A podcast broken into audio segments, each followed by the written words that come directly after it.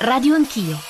Io Gelli lo conoscevo come un direttore di un'industria di Frosinone, la Permaflex dei materassi, poi lo ritrovai con grande mia meraviglia a casa di Peron a Buenos Aires il giorno dell'insediamento, ero lì a rappresentare il governo italiano e mi colpì la deferenza con cui Peron lo trattava. Lo stupore del sette volte Presidente del Consiglio Giulio Andreotti è lo stesso di tutti gli italiani. Come ha fatto un provinciale con la quinta elementare a raccogliere intorno alla sua loggia massonica ministri, magistrati, generali, capi dei servizi segreti, giornalisti e imprenditori? Licio Gelli ha una biografia la cui cifra resta più che il mistero l'ambiguità.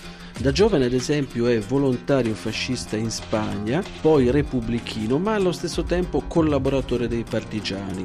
Negli anni 50 si dice che lavori per la CIA, ma è spesso nella Romania comunista di Ceausescu.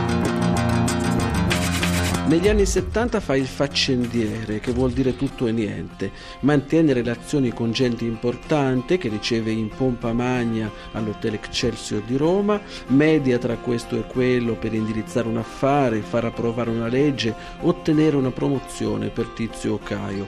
Di soldi ne maneggia tanti, al punto da essere riferimento per il tentativo, poi fallito, di salvare due banche tristemente note, quella di Michele Sindona e quella diretta da Roberto Calvo salvi. La passione per i servizi segreti lo porta a finire invischiato anche nella strategia della tensione. Dopo la strage di Bologna collabora ad un tentativo di far cadere la colpa sull'estremismo di sinistra e viene condannato. Tina Anselmi, presidente della commissione d'inchiesta sulla P2, aveva di Gelli un'idea precisa. Un avventuriero certamente che è riuscito attraverso una vita ancora da decifrare per alcuni periodi ad accumulare una grande ricchezza, potere, amicizie molto solidali, ma che non può essere l'artefice di tutto ciò che oggi viene riferito alla P2, certamente un abile direttore generale. Troppo potente, insomma, per aver fatto tutto da solo. Poi c'è anche il versante leggendario. Gelli è stato accusato di aver trafugato il tesoro del re del Montenegro e persino di aver fatto rubare dalla tomba le mani di Juan Domingo Perón per prelevargli le impronte digitali e svuotare i suoi cavò svizzeri.